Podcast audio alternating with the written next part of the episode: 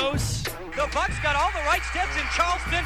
They now can try their slipper and see if it fits at the big ball. East Tennessee State Buccaneers, they're dancing, boys and Under girls. Mosquero, Perea lays it up. 1.4. Perea hits it. The pass is caught. Ready for the game winner. Wide left. Bucks win. Ball Milky game. spotting for three. The place is going to erupt. Oh, Deuce Bello. He's going to make Sports Center with an incredible. Jarvis Jones, the on another. They got him. If he catches it, it's over. Ball game. Touchdown, Jawan Stinson. 25 yards. J.J. German for the win. He got it. J.J. German and the Bucks have shocked the Bulldogs. And the sidekick. Say hello to my little friend. What's your name, man? I told you. It doesn't matter what your name is. You're handsome. You have the perfect amount of scruff, and you still have no talent. It's Sandos and the sidekick on the Buccaneers Sports Network. Good Friday, Jay Sandos, Mike Gallagher. Mike sleepwalking through today's show after driving down to Macon, Georgia, and back as the ETSU women's basketball team finally break the streak against the Mercer Bears. They pick up the victory. We'll recap that. We'll preview their contest at Samford on Saturday. We'll talk ETSU basketball. Refuse to use the word rivalry. It's ETSU versus Chattanooga. And then uh, we'll do fail downs. We didn't do it on Wednesday. Going to do it on Friday. And last but not least, our Friday favorite bowl. Jay's leading Mike predictions. Yeah, that's unfortunate, isn't it? Not my favorite anymore. Is it? Not my favorite anymore. I, I think I I, know why it's might. Maybe I should just abstain. Maybe you'll lose points in bowl predictions over the next few weeks, and I'll Mm. retake the lead, and I won't have to make any bowl predictions after these next. Well, So you're going week. winning percentage over know. total wins? no that you're just I'm trying to make a comeback. Yeah, All right. I, I don't know. You're still I'm just trying- sleepwalking? you okay, I'm, buddy? I'm sleepwalking, and I'm just trying to come up with any idea I possibly can to turn around my horrific luck in bowl predictions. Luck or lack of skill. It just hasn't been good. I'm on a bad streak. I've gone through a couple of them this year. Yeah. All right, all right, we'll let him recover. Well, let's talk about uh, speaking of streaks. Let's talk about ending the streak. So maybe if ETSU women's basketball can end a streak, that'll help you in bold predictions. We'll check that out a little later. But last night, that was an, uh, sort of what we talked about, or at least I, I talked about a lot. If you can get to seventy and hold teams under seventy, I think that's a great recipe to pick up a win. Now I'm not going to sit here and lie to you. I did not see the massive double double uh, from Shania Jackson, but that was a pleasant uh, surprise. Eight of eleven from the field, twenty three or twenty two. Was it twenty three? 22. 22 points for Shania Jackson. Certainly led the way. She got some help, but to me, it all started with that. Yeah, no question. When you're back home in front of your home fans, you want to show out, right? And what you see when you roll into Macon is signs for Warner Robins, Georgia, very close, nearby, and 15, 20 minutes down the road. And so for Shania Jackson, it's always a special occasion when she gets to go back to Hawkins Arena and play the Bears. And she had another 30 or 40 people there after, I'd say, 40 or 50 last year. She hit a corner three in front of ETSU's bench last season. Didn't get as many minutes, of course, but it was a big three at the time. Mercer went on to go undefeated in the conference, we know, but the Bucks at that point were down one in the first half as we wound towards halftime. So for Shania Jackson, she had a big moment there, and then just from the get go, you could see it in her eyes. She loves being back in that arena. She loves being back around home, and she absolutely torched. Mercer from the get go. It just was an impressive performance. I think she started eight of eight. She was six of six within the first about 15 or so minutes of the game and 16 points at halftime, just three short of her career high. Now, they didn't go to her as much in that second half, but she did end up with 22, broke her personal high of 19 points against Appalachian State. So she gets 22, and you saw some things, and we talked about it after the Wake Forest game. You need to sometimes have some. Um, performances that are outside of what you'd expect, outside of the norm, in order to either upset a Power Five team or, in this case, against a Mercer team that, yes, they are down, but they were getting some great individual performances last night too. Amoria Neal-Tysor, Shannon Titus, Jaron Doherty, they combined for 62 of the team's 66 points. I was pretty shocked to see they have very little outside of that, and that was very plain to the eye. And they were missing Tia Benvenuti, and we're having to play some more players that don't usually. Uh, I'd say get over four or five minutes. You know, Emily Stradling, 17 minutes. Sierra Vota played 13, and Jill Harris is being pressed into starting point guard duties because Jordan McLaughlin is gone, and Harris just is not a scorer. She's a distributor, but did not score last night. Had five assists, and ETSU just keyed by Shania, and then getting some performances outside of the norm from Ariel Harvey. First double digit game for her in a Buccaneer uniform, going 4 of 4 from the field. I know you've talked about it repeatedly on the show. You think that's there for her, and we finally saw it hit two outside the arc. And Micah Sheets extends her double digit streak to 18 points. You kind of expect that, but then you look at Gabby Brown. She hits a three, right? She was 4 of 28, or 3 of 28, I should say coming into the game wearing blue and gold from beyond the arc. Sierra Purdue gets a deuce. So you look at the difference in the game, and much like Wake Forest, well, you get the huge night from Shania Jackson, which she does throw on the board every here and there. You know, you get Micah Sheets to have the double digit game. You expect that, but you get Ariel Harvey kind of go over the top and do her best and put together her most prominent performance in an ETSU uniform. You get the three from Gabby Brown. You get the basket from Sierra Purdue, and that's really what made the difference. I think going to Ariel Harvey, and I've likened it to batting practice, but that's not a fair comparison. The reason I think Ariel Harvey has that in her is because when you watch um, shoot around, you watch practice, it's at game speed. When you watch batting practice, right, it's belt high, lukewarm, right? And you're just trying to feel good about yourself. It's not really nobody's throwing, you know, eighty, you know, ninety mile an hour fastball to you and throwing sliders, right? I mean, they're just pumping them in there. You're hitting the ball, so I think it's it's a way better indication of watching shoot around when when running drills, running plays, going against a scout team and trying to do things. So I've been waiting on Ariel Harvey because I feel like she can do that every night. She's too talented of a shooter not to do it. The anomaly on the other side of the floor is if you were to look at me and go, "Hey, three players for Mercer's going to put up 62 points." I, am sitting here going, "Well, it's going to be a long day." Right? I, I, I mean, there, there's no way you would look at that and go, three players combined for 62 you're at least probably giving up 80 points and probably a loss. But for Mercer, boy, it was a real struggle for everybody else. Just two players with uh, a bucket each in Stradling and Vota. And other than that, I mean, that, that, was it. I mean, they have five players. Is that right? Yeah, five. No, six players combined for four points. I mean, that's just a try. You, you, think you have some struggles on the offensive end, no matter where you are, what team in the country. That's some struggles. I mean, that's some serious struggles. So I was glad to see ETSU have that big second quarter and then finish strong.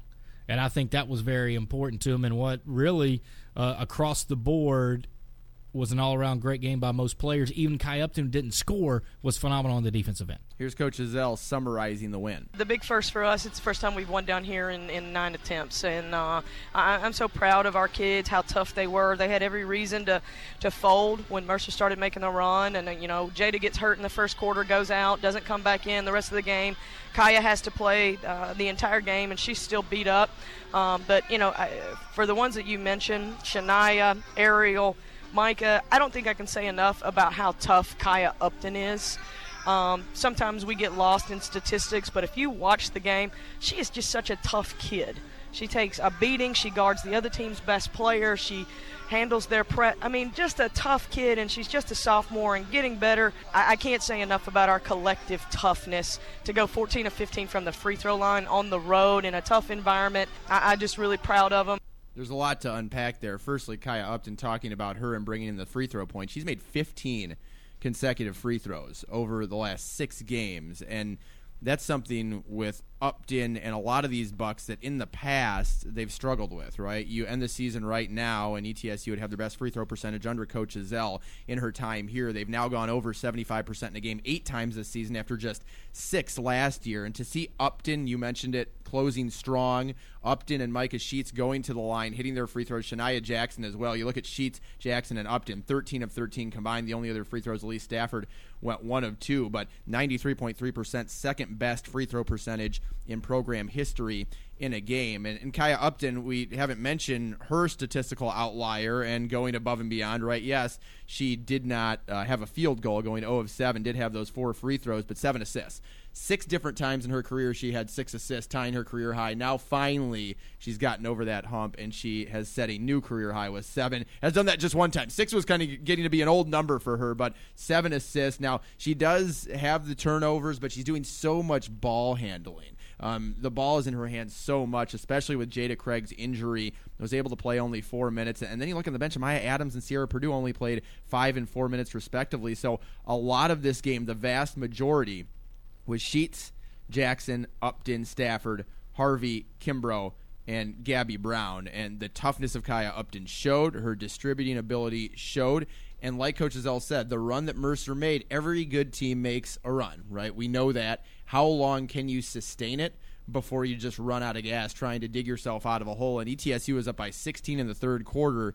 They had gone on like a 33 to 15 run spanning 14 minutes in the middle of the game. And then Mercer starts to chip away. They started to change the game with a front court press. You get across half court, and then you just double whoever has the ball, and that's a really taxing thing to have to do for an extended period of time. Now, it worked. Shannon Titus is leading the Southern Conference in steals, and she had another good night in the takeaway department. Seven of them, as a matter of fact, go along with her 20 points and five rebounds. But I think that it ended up costing Mercer. While it got him back in the game, they just exerted so much energy trying to take the ball away to be able to sustain that run for the amount of time they needed. They almost got there. It was a one possession game a couple times late, but ETSU was able to rest on that big lead that they built early in the game. Well, the, the impressive first half where they shot like 60% or uh, right at it, but the second quarter, 10 of 13 from the floor, 5 of 5 from 3, 2 yep. of 2 from the line. I mean, to me, that, that just sort of put a stranglehold on it, which they never gave up. Now, Mercer, as you mentioned, kept coming back, but we've talked about that. What's a sign of a good team? What's a sign? And Coach Ezell talking about maybe turning the corner. We don't have. I didn't pick that bite that we're going to listen to, but that was an interesting one to talk about how they're starting to take ownership and this is their team and some other things there. But I, I thought that was an important quarter. Um, because for me, it was as I was transitioning out of the car uh, into the app inside, and then kind of feeling like, okay, pretty good first quarter, and then just hearing, you know, bucket and bucket, and especially Shania Jackson, you know, with five of those, uh, half of the team's field goals during that quarter go down, and you, you, as you mentioned, it sounded like a special night. I didn't get a chance to watch any of it, but I listened to most of your call, and so you could just kind of get the feeling that, you know, for whatever reason, whether it was the homecoming, confidence level, just you know, maybe like Tisdale against West Carolina, just it all felt right that night or whatever it was, but it was good to see, and I think in a very important win, and you feel so much better, especially on the first of two game road trips, and you've been struggling after two home losses to pick up that win, and now a lot of confidence going into the next game but before we do that, uh, Coach Ezell just talked about representing the E. I think the big thing is Susie's done such a good job here with the program and, and really established it not only in our league but nationally. You know, the things they did in the tournament last year against Iowa with a chance to win. And, you know, you, you start to gauge yourself against different people in the conference. But we need to, to re-elevate our program. And she's in the process of re-elevating hers. And like we said before the game you know the name's still the same but the faces have changed. And the faces are really for us starting to believe in that name and really starting to understand what it means to put that big blue e on and, and how much pride and how hard you have to play uh, to represent that university First time ETSU has scored 70 or more against a Division One opponent this year. Came at the perfect time. They needed almost all of it in the six point win. Now they move on to Samford. Much improved Samford team. They can shoot it from all five positions. They've got a really good low post player in, in Natalie Armstrong. So we're going to have our hands full. Uh, but we're not going to worry about them till tomorrow morning. Well, I'll worry about them in about 15 minutes, but nobody else will until. T- tomorrow. Uh, we're going to go enjoy this, celebrate this. Saturday uh, will be a big day for a couple different reasons. Um, you know, obviously playing Samford is exciting, but it'll be Coach McClintock's birthday. And uh, as you know, she's the associate head coach for us and, and, an integral part of all the good things that we're doing. So, um, you know, grateful for what our people are doing, grateful for the people that supported this team.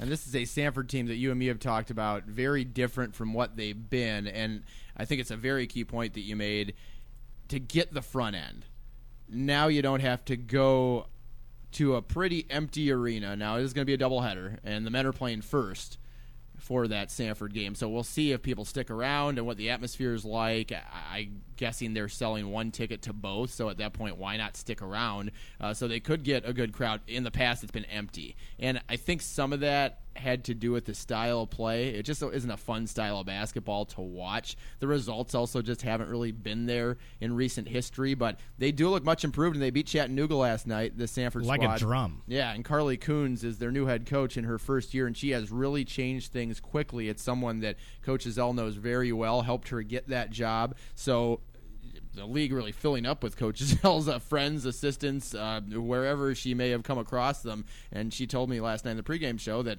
actually Susie Gardner gave her her first job out of college. So uh, there's connections everywhere. This one specifically, it'll be interesting to see what the first year in the league for a new head coach against Coach Ezell.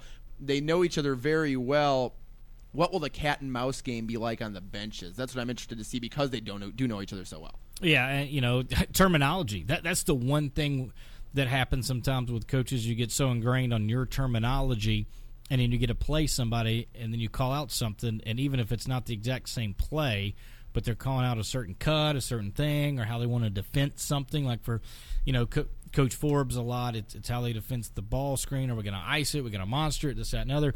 Think about if he, if if Jason Shea or B.J. Mackey or Brooks Savage taking out of the job and he's yelling ice or I mean, the coach knows, right? Oh, they're coming to double team. Like, they know exactly what's going on. So it'll be interesting to see, you know, sort of how how that plays out because I think that's things that people don't understand. Sure, you can call a play the same thing and change it up a little bit, but there's still some terminology things that are out there.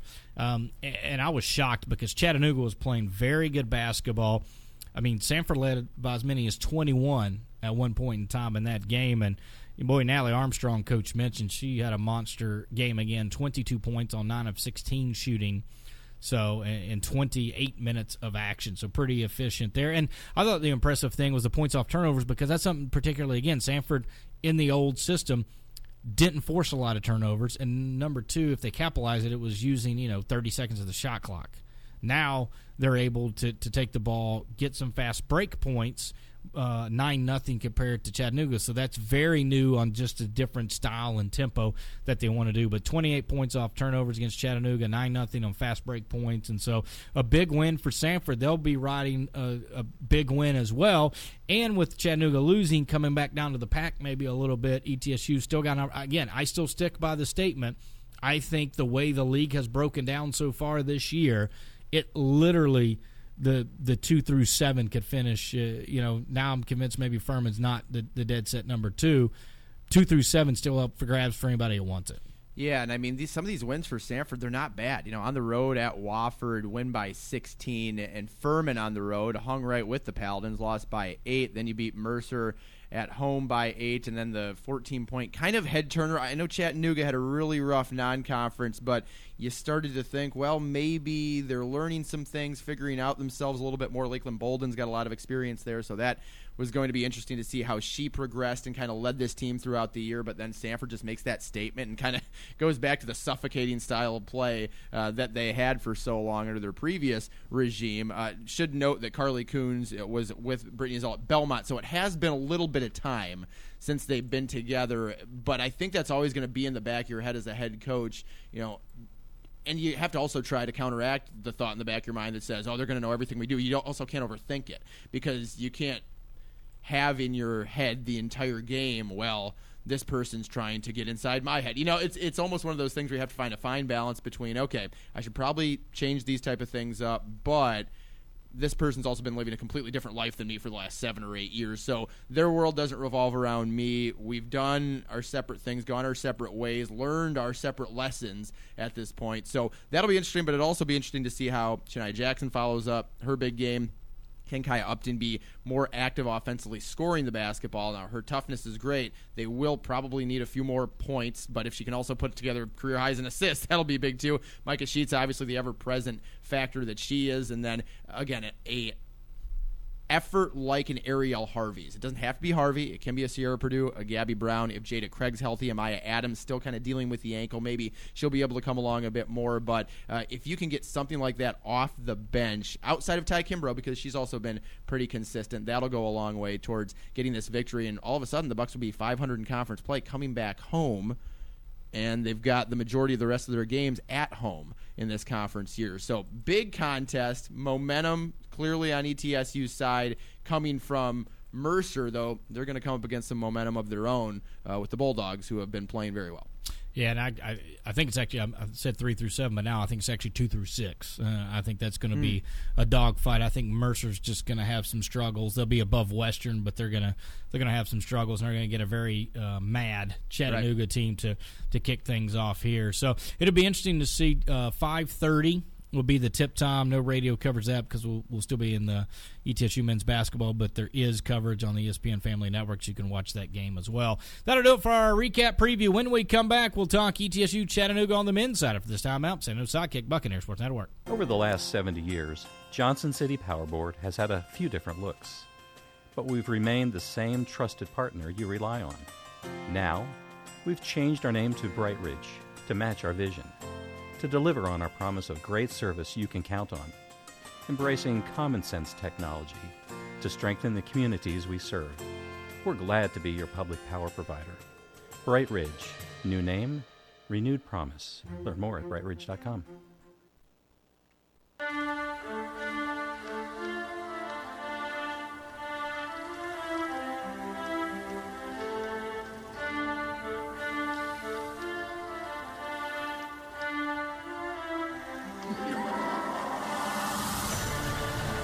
Sandos and a sidekick back with you, previewing ETSU men's basketball. Chattanooga comes to town. ETSU and the Mocs.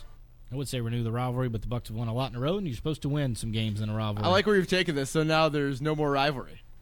It goes back to a conversation I think I had with Jim Horton, and, and actually Gene Henley crushed me when he was still covering Chattanooga. Now covers Tennessee for a Knoxville paper, but I said something about football, and he was like, "Well, there's really no rivalry. I mean, it's just you know nobody knows."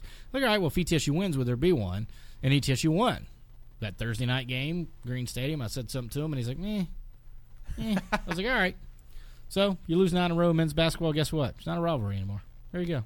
I'm a fan of this because we've gone heated rivalry, but now we've just beaten the rivalry out of Chattanooga. Yeah, I don't even know Love if I'm going to even say. So, do you even care anymore about this? That are you just resigned to it? and You're just like you can sit back and be content about where this has gone. I mean, I still contend that the Southern Conference is hands down better when ETSU and Chattanooga are relevant at the same time. I, I think it just the the fan bases dwarf those of every other team in the league in basketball. I mean, it's not even close. Uh, when those teams, you look at traditionally, you look at attendance, you look at everything, championship game attendance, you look at all things there are. When those two teams are good, that doesn't mean necessarily they have to always battle for the championship, but when they're both competing at a high level, the Southern Conference rises up, and other people in the league have agreed as well. Just sort of throwing that out there sometimes, thinking I'll get a lot of heat for that. And a lot of times they're like, no, I 100% agree. We, we you know, as a Southern Conference, we need Chattanooga and ETSU to be good because of the tradition, but the fan bases they're able to sort of buy into it and go there. But for me, uh, do I? I still want to beat Chattanooga by thirty-seven or forty? Absolutely. Okay, Uh, so you- I, I, go ahead. You think that? Well, I was going to kind of transition to our actual talk about this. Okay. So you can finish your point if you want. Uh, no, I, I just uh, I want to win by forty. All right, there you go. So, do you think this is the year then that Chattanooga and ETSU are both good at the same time? Because obviously Chattanooga's been down a bit recently. ETSU's kind of dominated, but the Mocs do look a bit more improved with Matt Ryan. Uh, Jean Baptiste is back. Ramon Villa is back, or Villa, however you say it. And Stefan Kenic is somebody that got a late waiver by the NCAA, so he's appeared in all 14 games since he got that waiver. And he's someone that I actually talked about on the ESPN broadcast for the Cleveland State game for ETSU men's basketball because he was at Cleveland State for two years and was kind of instant offense there as well. And along with a wave of other transfers out of the program for the Vikings, he found his way to Chattanooga, someone that we knew that we would see later on, especially if that waiver got uh, or went through, I should say, and now we're going to have to see him. Uh, it seems like they've been really solid in league play, but are you buying it? Yeah, I'll say this. I, I think they've done a nice job from where they were. They were really big on, I, and I think Coach Paris deserves a lot of credit because early it was like, well, we got to get freshmen. We're going to build the program, and then things were going ugly. And then he's had a reverse course and be like, mm, well, this isn't Wisconsin. I can't get you know four or five year guys to come and, and be competitive, and a lot of people in the league that is good, other than Wofford, who took their first transfer in the first time in like a billion years. Everyone is getting you know some transfers here and there at public schools, private schools, Furman. And Wofford ne- ne- not necessarily doing that. Samford has always gotten top talent and getting guys to transfer from big schools. Now, I know Coach Patchen's done a lot with them, but give Coach Paris a little bit of credit by recruiting some freshmen like David Jean Baptiste has been with them the whole time he's been there, and then adding in some transfers to help out. He also brought in Maurice Commander, Jonathan Scott. He's got some of his guys that, that he's recruited, it's been able to come up, and he's built a roster to where yes, Matt Ryan has been a little bit the, they call the hired gun as the grad transfer. He's a one year guy. He's going to be gone, but there's only you know, and then a guy doesn't play a lot's going to leave, and Justin Brown. Other than that, everybody's back. So they've got the nice making of a team that can build off some of this. Plus, let's be honest, we thought it was a four team race to start the year. You, you know, Western's lost a couple. They get Wofford this weekend. Are they going to be able to bounce back? You know, can Chattanooga go into Freedom Hall, pick up a win, sort of make their statement that they're here to compete? But, uh, you know, I, I think they're very close. They're maybe not back, but the how the rest of this year goes, plus with all the key guys they got coming back next year, it'll be interesting to see how Coach Paris grows this team. And I won't mask my opinion to try and prop myself up. I thought they were going to be terrible this year because you had Kevin Easley, who was the freshman of the year last year, transfer out, go to TCU. You had a bunch of freshmen Which transfer. was bad for the league. Donovan Totley. Uh, now I know he had some issues, He a couple some- suspensions at Chattanooga. Ended up He was at, a handful. Ended up at Monmouth. And then Jerry Johnson Jr., Dwayne Moss, uh, Keegan Kirby, a lot of these guys freshmen. Thomas Smallwood was a seven footer, uh, Alex Testado. So a lot of guys out, but specifically Totley and Easley. And the fact that they are putting up the kind of league numbers they are so far, they're second in the league in scoring, tied for the lead in field goal percentage during league play, second in the league in three point percentage during league play, defending the arc. They're holding opponents to 30% from outside during league play, and they're rebounding well as a team. I don't think, and we'll get to this in a second when I kind of give my keys to how this one will unfold if ETSU is going to get the victory, but I don't think they have maybe the one dominant inside threat. That being said, everybody does kind of crash the glass. They're one of four teams between plus three and plus four in rebounding margin, right at the top of the league during league, league play in rebounding margin. So, and I know Matt Ryan hired gun, like you said. Uh, Vanderbilt, Notre Dame kind of got a bit of a pedigree um, in his previous schools that he's leading the team in scoring and shooting a ton of threes. Him and uh, Jean Baptiste uh, have taken like 250 combined of the nearly 500 that Chattanooga has. But hired gun or not, uh, it's an impressive early stretch that we've seen from him and from this team with Jean Baptiste and Vila, and then that piece that they were maybe missing in Kenic. So I was completely wrong about this team, at least so far. Now, do I think they're going to be top four? No. I still am going to stick to the opinion that it's UNCG, TSU, Wofford, and Furman. Uh, do I think that they are on par with maybe a Western? I think they could be. And league play will sort that out, but at least to this point in the season, I see nothing that would back me off the opinion that they and Western Carolina, you know, if they're to meet, say, in the let's see, what would it be? Uh, first round, second round. Is that pos- is that meeting possible? Would it be a first round matchup? It wouldn't be a first round because they have the seven. five, yeah, six, that's yeah. the well, that's the seven, Seven, 10, 8, 10, 8, that's 9. right. So the quarterfinals. So it's probably not going to happen. Right. But if they were to meet and they will meet during league play during the regular season, I think that's going to be a heck of a game. So I know Western got a lot of the hype early. They've come back down to earth a little bit. This is a chance for Chattanooga, especially with this matchup they've got. And now, do I think ETSU is the heavy favorite coming in? Absolutely. But this is a big chance for them to kind of restate their presence in this rivalry that I kind of agree with you has fizzled out a little bit. Well, and I think that Chattanooga played Western back on December third, and so that was the the weird December game. weren't able to, to get that win. They've uh, lost at home to Furman, beat Wofford pretty handily at home, and then really just the last eight minutes to forget about against UNCG in their last outing. And they've had the same time. Otherwise, a tight game till those last eight minutes. I mean, they were up one. Right. I mean, they were leading. So, to me, there's a couple things. They're seven and one at home. Their only loss at home was to Furman. After they play ETSU, they've they've sort of litmus test the the big boys of the league, if you will. Include if you want to throw Western there's a possible fifth team. Right now, they're two and two. Lost Furman, lost Western.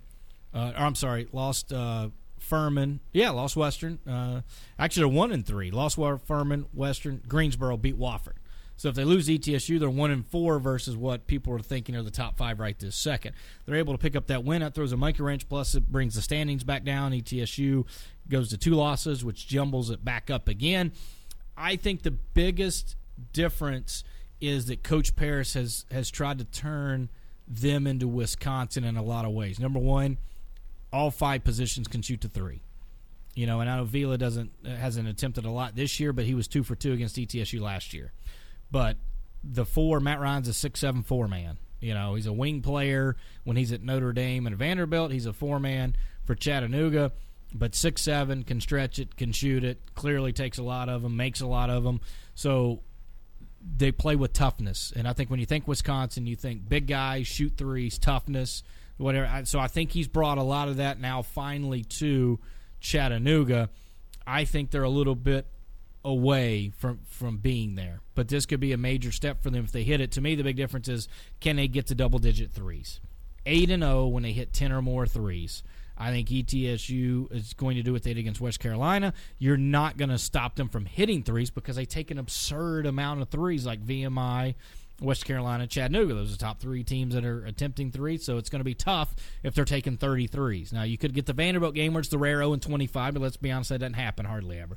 So I think if they can hold them to five, six, seven, eight threes, it's going to be a good day for ETSU. If it gets to be 10, 11, 12, 13 threes, certainly not only could it be a long day for ETSU, but it could be a huge monumental win for Chattanooga. One to break the nine game losing streak against ETSU. The second thing is to put a statement on, hey guys, we are back a little sooner than people thought we'd be. So bringing together what I was talking about with Western Carolina and Chattanooga, and then your point about threes, and I'm glad you brought up that outlier game that is, you know, kind of thrown in the middle of the non-conference season, uh, as it was back in December 3rd, because I had in my notes that was already a heck of a contest. Now I, I don't put as much stock into that as the one they'll actually play in league play in I the heart of it, just because it's your team is designed and coaching is always built around you know you, you're trying to get better throughout the year. So both teams are going to be more at their best. They're going to be peaking when they meet again. But it was a heck of a game the first time around. Chattanooga was up 10 at the half. It was 59 to 52 then with 9.17 to go.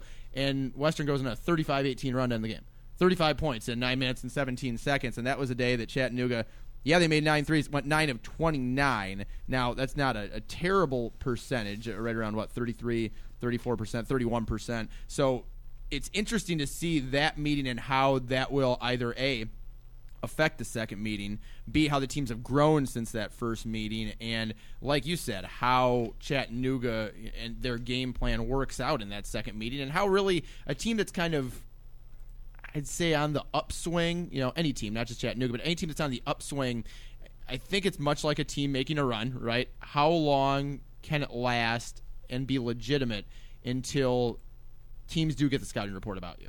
You know, and your personnel is figured out. And the second time coming through the league, how do game plans change to try and take away what you do? So that'll be interesting there. Now, in terms of this matchup for ETSU and Chattanooga, this is the first of what? Two and ten days? Or yeah, two and pretty 12 quick the way days kind of rotate around, or whatever the case may be. Uh, I really think, and I, I feel like I end up harping on this in a lot of the matchups for ETSU, and maybe it's just because they're one of the only mid-major teams that you come across that has the legitimate size, the legitimate inside threats to go along with the wing players like the Bo Hodgeses and the uh, in the backcourt the Patrick Goods, the shooters with the Tray Boyds, the spark plug off the bench, and the Isaiah Tisdale lockdown defender type pieces. But as I mentioned, it doesn't strike me as a team that's extremely stout inside. Only 31 blocks all year. They don't really have that dominant rebounder. Their only height above six nine is Justin Brown, who, as you mentioned, doesn't really play a lot, just eight or nine minutes, may not play in this game at all. We'll see. Jaden Frazier, who doesn't play, has not played this year. Those two are 6'10.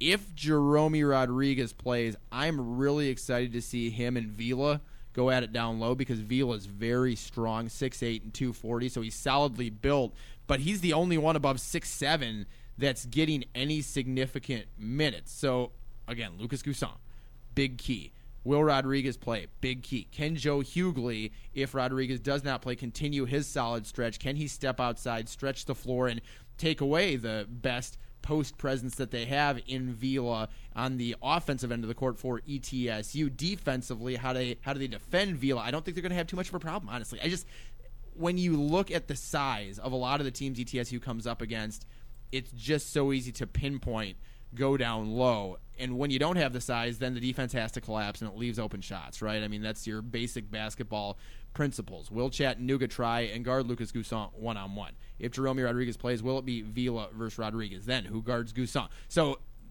there's just not good matchups for a lot of teams that comes up against ETSU, and I think this is one for Chattanooga, despite their strong recent play. I think it's going to be a real uphill climb, and for the Bucks, if they're what they've been on the offensive end, because this, I again, I think is a key game to keep emerging from the offensive funk they had a couple of weeks ago. If that offense is truly back, this is another 85 or 90 point game for me. you take a look at the a couple of the losses, and you mentioned at West Carolina, they just got outscored down the stretch. UNCG, they got outscored down the stretch. The one they did beat was Wofford, and they just came out firing on all cylinders. They led by 23 at half, seven of 14 from three. They held Wofford to just eight field goals uh, in the first half and beat them 72 59. And so, but the, the jumping out to 23, and maybe that was too big of a lead for Wofford to come back. Maybe a little disturbing trend for them, as if it teams have been within a shouting distance, whether that's a seven, eight point lead against Western or one point lead against Greensboro. They weren't able to maintain on the road. So maybe there's a difference. At home, they got a little more confidence, shooting the ball a little better, and can't quite figure it out on the road. We'll wait and see but I think that's definitely something to look out for as well. And I think ETSU, you just can't let Chattanooga get comfortable early, right? You're expecting a big crowd. I think there was less than a thousand tickets available um, when we went on the air. So I, am you know, we taped this Friday, you know, a little bit before lunch. So uh, expecting some of those tickets, if not the rest, to be gone by the time game time goes. You know, has Chattanooga, not barring playing a Tennessee or Virginia Tech, you know, have they seen a crowd like that? that has some energy that is looking forward to beating them. So we'll just have to wait and see, particularly how that goes. I think the the quick start for Chattanooga is a must. I think inside Freedom Hall. I'll say quick. Uh, sorry, strong showings against Tennessee and Virginia Tech, and those are teams. Now I get Tennessee isn't the Tennessee of last year, but they're still having a good year. They're still third in the SEC or whatever, is four and two in the league, and Virginia Tech with Mike Young is having a very good first season under the former Wofford coach. So to stay within, I think it was 12 against Tennessee, and then what five point game on the road in Blacksburg against Virginia Tech. You know, if those crowds did show up in mass, as I'm imagining they did, not looking at the attendance numbers, if ETSU's crowd shows up in mass, as I imagine it will, hearing the ticket numbers, they've responded pretty well in the past to that. Uh, that being said, it is a bit different when there is, you know, call it a rivalry or call it not a rivalry, the in-state familiarity, uh, the fact that you're going out and fighting for perhaps a lot of the same or similar recruits. You're recruiting against each other. There's a history on and off the court. There's a lot of differences, I think, when you're out of league versus in league. So, how does any of that perhaps some of these guys played together at some point? You know, and, with basketball, maybe it's a bit different than football where you, you have guys from all over. But uh, still, I think that it is a bit different. That being said, I wouldn't expect a different result than what you saw against Tennessee or Virginia Tech from Chattanooga. The only thing that may change, I think, is if ETSU really comes out with the uh, determination and the drive to really put this one away early. They've had a week to prepare, and for opponents of ETSU, usually that's a very bad thing both teams have had the same time off, so we'll see which gotcha. one comes ready to go. So that's our preview. TSU men's basketball, three thirty airtime, four o'clock tip. The Mocs and the Bucks from Freedom Hall. We'll steps out for a timeout. One of our new favorite segments, fail, fail downs. downs. Right for this time out, your word, Sanders Sidekick, Buccaneer Sports Network. Life is all about perfect pairings: sweet and salty, naughty and nice, hot and cold. Well, add Instant and Jackpot to the list because that's what you'll get when you add Quick Cash to your next Tennessee Cash play. Quick Cash is a simple way to turn one game into two. With Quick Cash, you'll have a chance to win up to $500 instantly right there at the register. Plus, you'll still have a chance to win the Tennessee Cash drawing later. Get the best of both worlds and get twice the fun. It's Quick Cash with Tennessee Cash, only from the Tennessee Lottery. Game changing fun. Please play responsibly. One, two, three. Fail. One, two, three. Fail. One, two, three. Fail. One, two, three. Fail down. One, two, three. Fail. One, two, three. Fail. One, two, three. Fail. One, two, three. Fail down. Fail now. Fail now. Fail. Fail. Fail, fail now.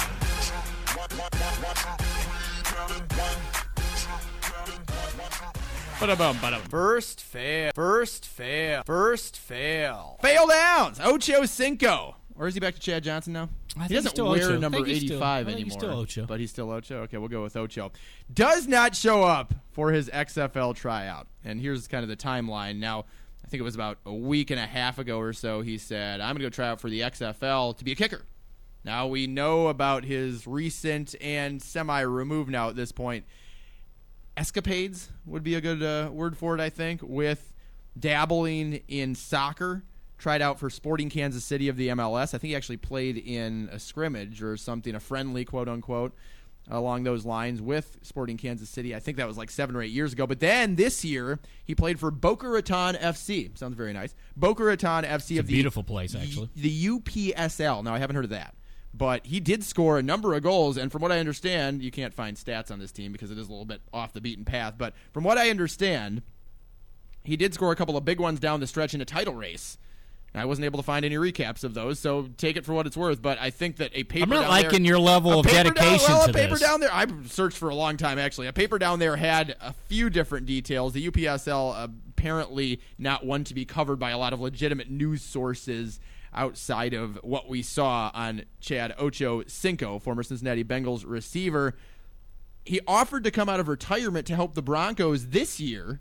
So he's just kind of throwing the net out there and saying, whatever I can get, I'm going to go play soccer. Then I'm going to come back and try and be in the NFL as a wide receiver. And then with this venture with the XFL that was allegedly going to happen, he said, I'm trying to find a path back to the NFL. And apparently he wanted to do it as a kicker. And that, I believe, is right around when he posted a allegedly 60 yard field goal that he I did made see that. on Instagram. Now, I am not a good judge of yardage especially from the back angle where you're kind of resting your phone up against a box or somebody's holding it down at field level and you only get the shot towards the goalpost. Tough to tell. But he says it was a 60 yarder, celebrated like it was a 60 yarder. It would appear, especially in the XFL, unproven commodity right now. They did sign, I think, Garrett Hartley in their kicker tryout that did commence without Chad Johnson. Hartley, a former New Orleans Saints kicker, and a pretty good one. So there are some legitimate names that are going there, but you'd think XFL, Chad Ochocinco, seems to fit. Ocho didn't think so and didn't show up. Who fails? Chad Ochocinco for continuously trying to just be in the spotlight with whatever he does, or is it the XFL for offering him in the first place, knowing that he probably wouldn't show up? Uh, an offer for a tryout to me is not a big deal. What do you lose? Number one, you get publicity if he shows up, and you got publicity if he didn't. So I'm fine with XFL there. I think it's, I think it's on Chad. Come I on, got Chad. Chad. Come on, Chad. Former Pat, yeah, caught one touchdown pass. Chad. Uh, now he also had handled a couple of kickoffs for the Bengals before, and uh, kicked an extra point for New England. Yes. Uh, so it's not like he doesn't, and he was a known um, soccer fan, Yep. followed the sport, played it, really loved it. Apparently, he's pretty decent, right? I, you know, clearly athletic and size wise. I mean, you get you know six one one ninety is pretty good, especially if you're a striker, right? I don't know a lot about soccer. Ooh, look- listen Yeah, to look you. at that. All right. Sounded like. So, but I, I think it's more him. He got relevant there, missed out. I think it's more on Chad that that's a fail than on the XFL. I think it's brilliant about the XFL because people talked about it for a long time. Second, Inning. Let's see. Does that work, or is it more second fail. inning? I like the second one.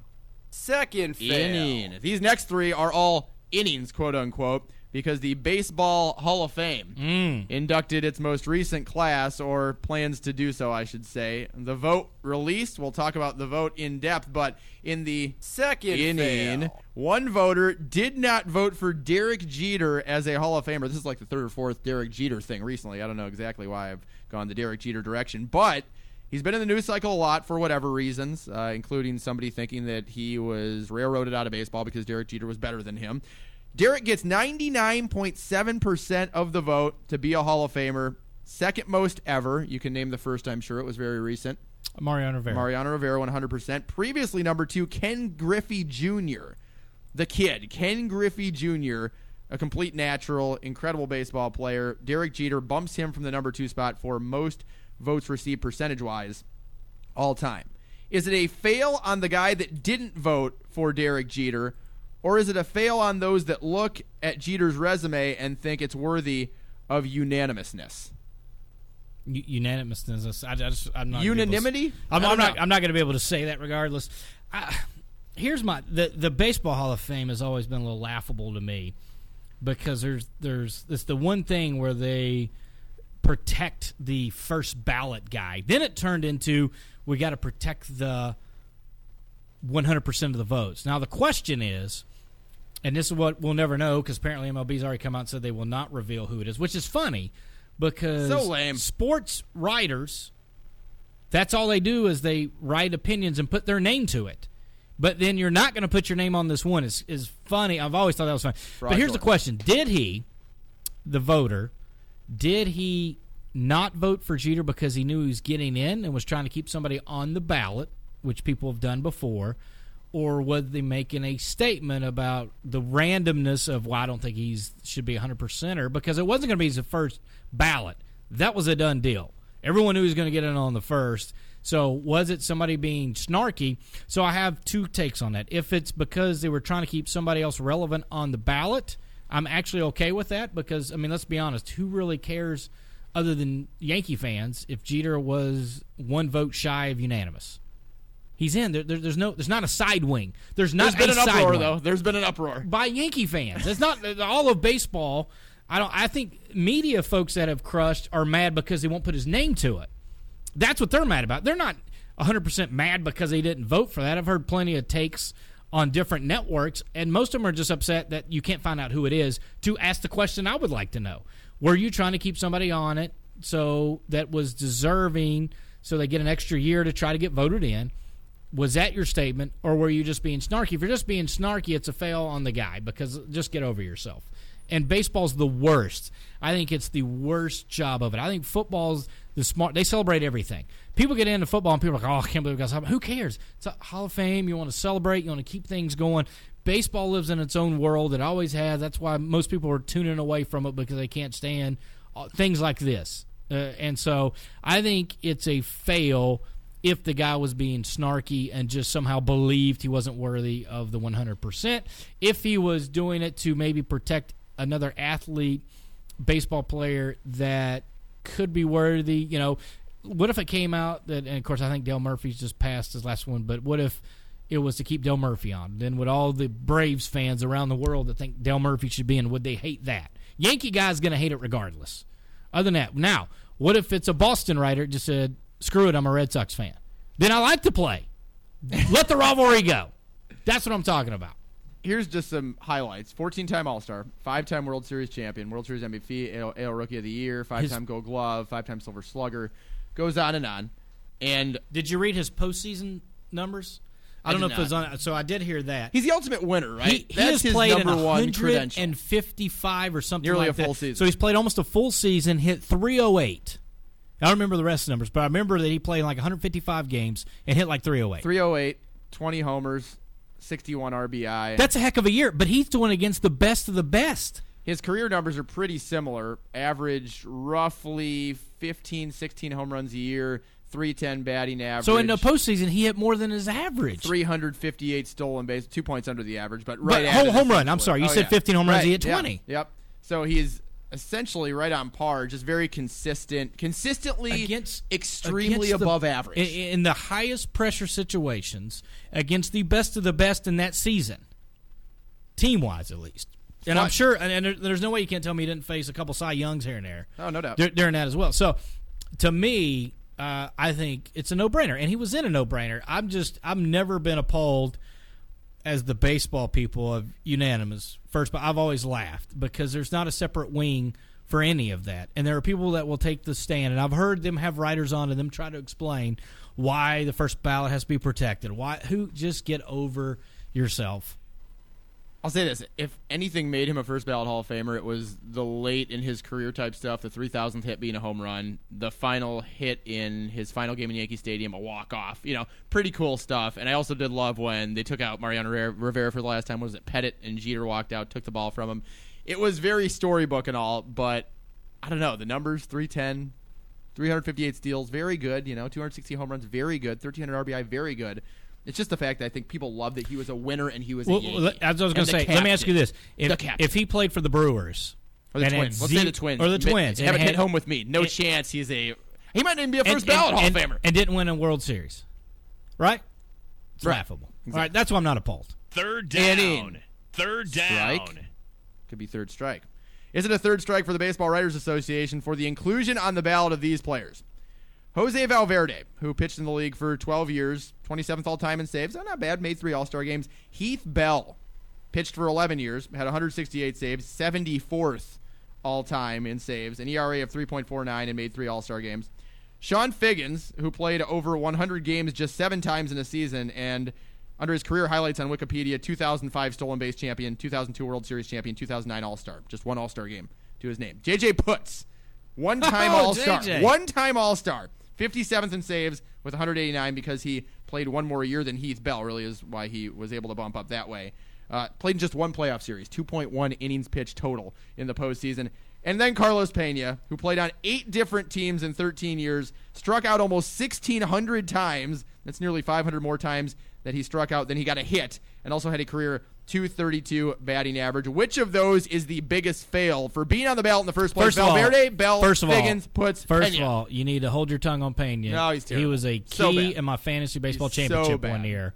So Pena One gets a to a pass for Oh. helping me, the raging hemophiliacs, picking up a fantasy baseball championship. But that being said, all of them are terrible. I, like first of all, I- What are I, they doing I, on the well, I never understood some of these things on how God. Is Is there a criteria? Yeah, Like, him, I, are you? I th- like. what's foot- the vetting system? well, here's the question: Is it every because it's not in football? It's pretty much once you're out five years, boom, everybody there, and then there's sort of a vote to get the top whatever on there. Baseball, I've always been unclear. Like, is it when you're out five years, everybody's not up for it? It was like 35 people were on the Right, right, ballot, and and, you- and, like what they try to come up with, you know, a couple hundred or whatever it is. So I don't know. Maybe it was just like, oh, I got to come up with a couple hundred. Here we go.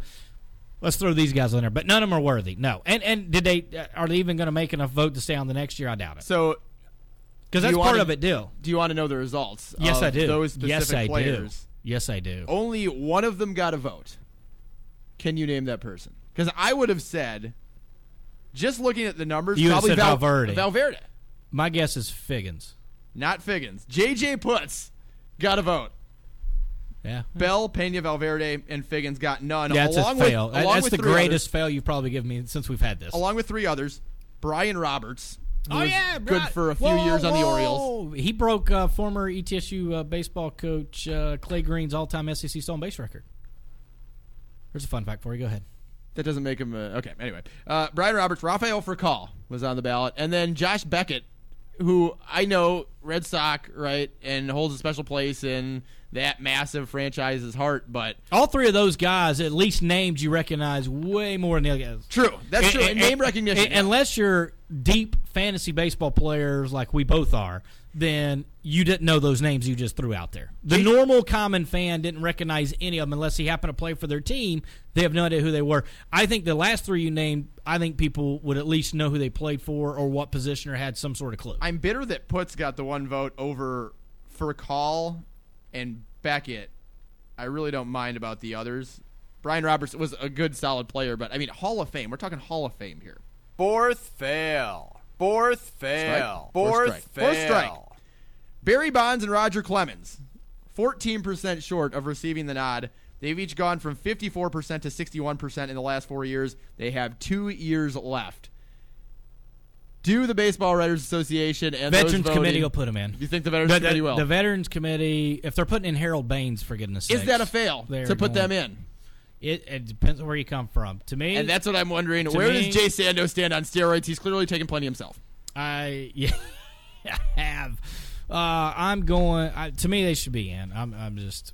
They just should. And I, whatever you want to do. I mean, at some point in time, you're going to draw them because the truth is, all right, those guys did, whether they admit, didn't admit, whatever they did.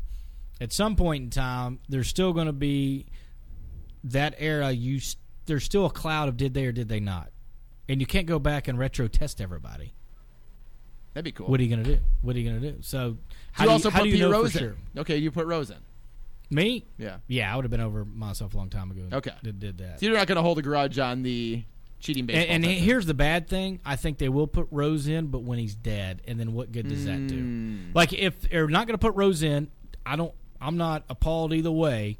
But if they're not going to put him in, then don't put him in. When he dies and they put him in, to me, that's awful.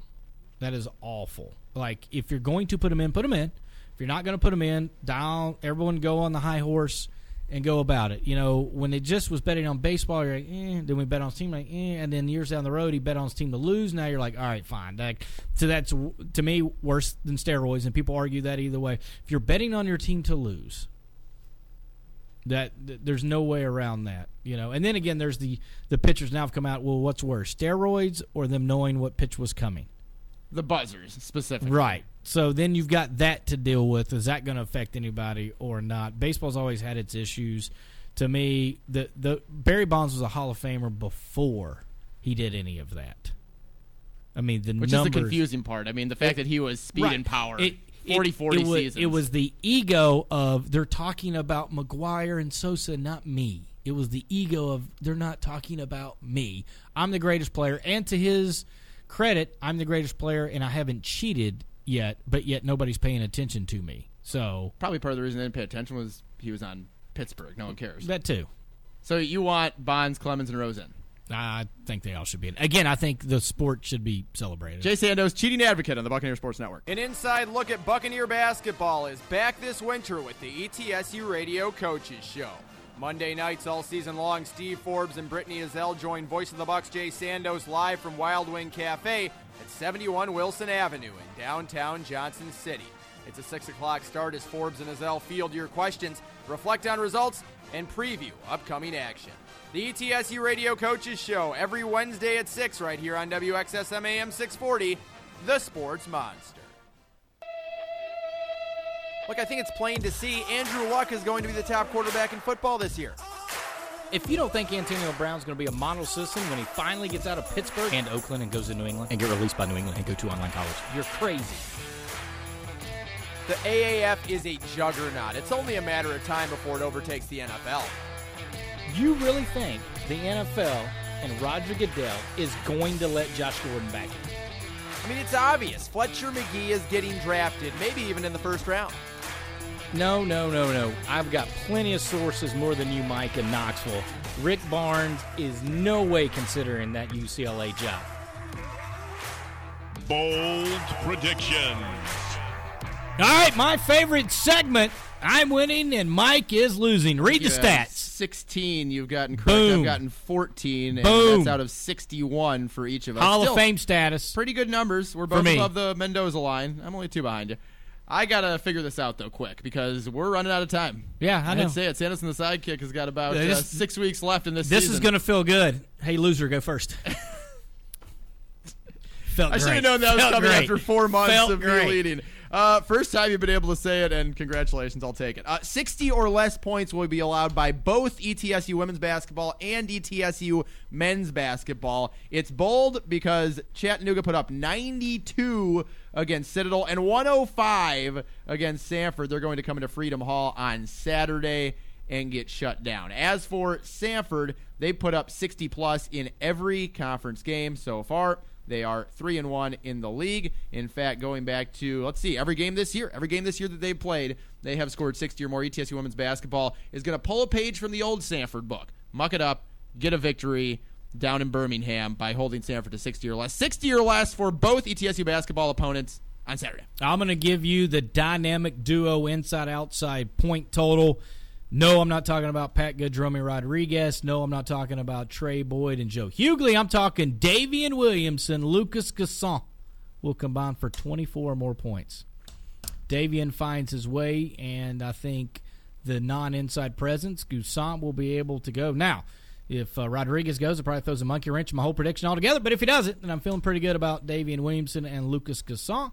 I think Daivien's ready the second half of this season to kind of pick it back up and help the team on the scoring. So that's going to be my bold prediction for ETSU men's basketball. Another number one will fall. Florida over Baylor. Florida just beat Auburn by 22. They almost pulled an upset on the road against SEC leader LSU. Baylor's 15 game win streak will be snapped. They've been on the precipice of that ending for a couple of games now. They won by seven, then by four in their last two games over the two Division One universities in Oklahoma. Well, the two biggest ones, Oklahoma and Oklahoma State. I think this is where it all comes crashing down for Baylor, who are, by the way, never a team I will buy into, and that goes way back to the I guess early and mid 2000s, maybe even late 2000s when they had the Quincy Acys and just all the athletes that were uh, not necessarily tremendous basketball players, but just above the rim type guys, and they never really played sound, fluid, solid basketball. Now that's not them now, but I am still holding that grudge, and that fits perfectly for my bold prediction because Florida will pull it off, and it will be another number one by the wayside. Southern Conference mild upset. Western Carolina at home will beat Wofford. Mild upset. Is that a bold prediction? Uh, do you think it's a bold prediction? I didn't do even you- listen. What was the matchup? I just wanted to pick that out right away. Western Carolina Uh-huh. at home Mhm. over Wofford. Wofford coming off two huge wins. They're rocking and rolling. I'll- how about by five or more? Yeah, that's fine. Okay, by five or more. Sure. I don't believe in Western Carolina. I just I don't mean, they're know. an underdog. They're an underdog at me- home, but I will take. Take a uh, look and see what it is if you do know what the uh, the spread I will, is on I will that. attempt just so to I find can by the time we get it. up, just by the time we get off air. I don't know Perfect. if I can pull it up in time. That's okay. I'll give my last one. if we have to do an extra ruling, we'll just put it in the comments of our uh, post. There you go. Good call. Okay. Michigan over Illinois. I am coming to the Jay Sandos side at least momentarily, briefly. Now, that being said, Jay Sandos is the type of fan that when a team is struggling, disowns, as we've seen in the New Year's resolution with the New England Patriots being cast away and reeling in the Tennessee Titans for his New Year's about. Resolution. Go Chiefs back to the tape. Super Bowl. Go back to the tape. Chiefs and Patrick Mahomes. Listen to the last my bowl predictions. I will tell you that it is the truth. Any of them this year, the New Year's resolution embraced. I am going to come to your side of the aisle, or at least stand up for a team that you have probably at this point said, "I'm done with you until you start winning again." Michigan at just two and five in the league, and having lost three in a row in the Big Ten. They cannot possibly be this bad after beating, well, I guess North Carolina doesn't look like a great win now. But Gonzaga, that's strong. Now Gonzaga also is the quote unquote mid major, so the fact that Michigan Big Ten team, you know, influential run under Juwan Howard, maybe not so much of a I guess persuasive win either. Maybe I'm poking holes in my old bowl prediction, but I'm going to stick with it. Against Illinois, they're at home, and I think they will beat the number 21 ranked Illini, Michigan over Illinois. The Wolverines are going to figure it out, and I think be a tournament team. But the bowl prediction stops it this Saturday because I'm not willing to go out on that much of a limb. Tiger. I'm going PGA Tour. Tiger Ooh, Woods, top three, one of the year. tied for top three or better. Torrey Pines this weekend. He is currently twenty something. As they played Thursday, they played the first round, but he's in twenty something place. Okay. tied with like 11, 14 other guys, so he's in the top forty ish right now. But I'm going to go with the uh, top three finish, tied for third or better, because you know have a billion ties in golf sometimes. Not, Torrey willing, Pines, to predict, you not willing to predict a win. No, I'm waiting for the Masters. Doesn't he own Torrey Pines he does. too? He just absolutely crushed. He does. I do love me some Tiger. I'm always in favor. Now you're making me split allegiances here because I love Tiger, but I hate when you're right. So what am I? What's the guy to do? Pull from the finish four. Mm, very See? good. Has I- a great showing, but uh, Yeah. I'd like to see him win so that I can come back and be, yeah, see, you didn't believe. You Yeah. didn't believe in Tiger. Yeah. You just gave the easy, took the easy way out and just floated a bold prediction out there hoping for the best, but you wouldn't go out on the limb of a Tiger win. That's what I'm hoping for. Go Tiger, but go all the way. Don't go part of the way. All right, we'll recap the weekend's basketball games. We'll recap my 10 point victory by getting all three of these correct and much more on Santos and the sidekick. Anything else? Beat chat? Buccaneers Road Network! See ya.